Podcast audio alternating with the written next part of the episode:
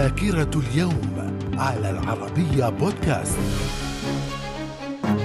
أهلا بكم ومن ذاكرة الثامن من نوفمبر من العام 1620 وقوع معركة الجبل الأبيض قرب مدينة براغ. وهي أول معركة وقعت في حرب الثلاثين عاما التي جمعت بين الكاثوليك والبروتستانت وكان النصر حليف الجيش الإمبراطوري بقيادة فرديناند الثاني. من الذاكرة. في العام 1793 حكومة الثورة الفرنسية تفتح أبواب قصر اللوفر كمتحف للعموم. وفي العام 1889 مونتانا تصبح الولاية رقم 41 من الولايات الأمريكية المتحدة. من الذاكرة. ومن ذاكرة الثامن من نوفمبر من العام 1942 حكومة فيشي الفرنسية تقرر قطع العلاقات الدبلوماسية مع الولايات المتحدة.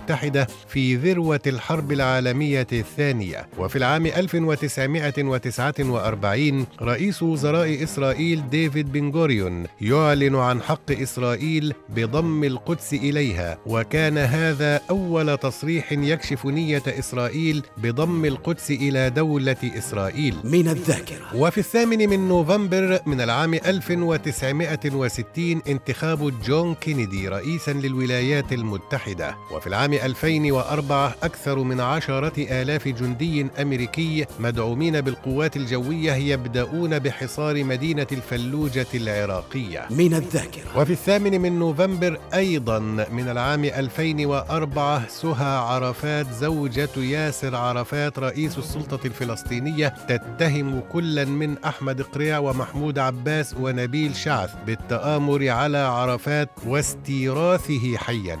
في العام 2006 وزير الدفاع الأمريكي دونالد رامسفيلد يستقيل من منصبه بعد هزيمة الجمهوريين في انتخابات التجديد النصفي بسبب رفض الشعب الأمريكي للحرب على العراق. من الذاكرة. إلى اللقاء.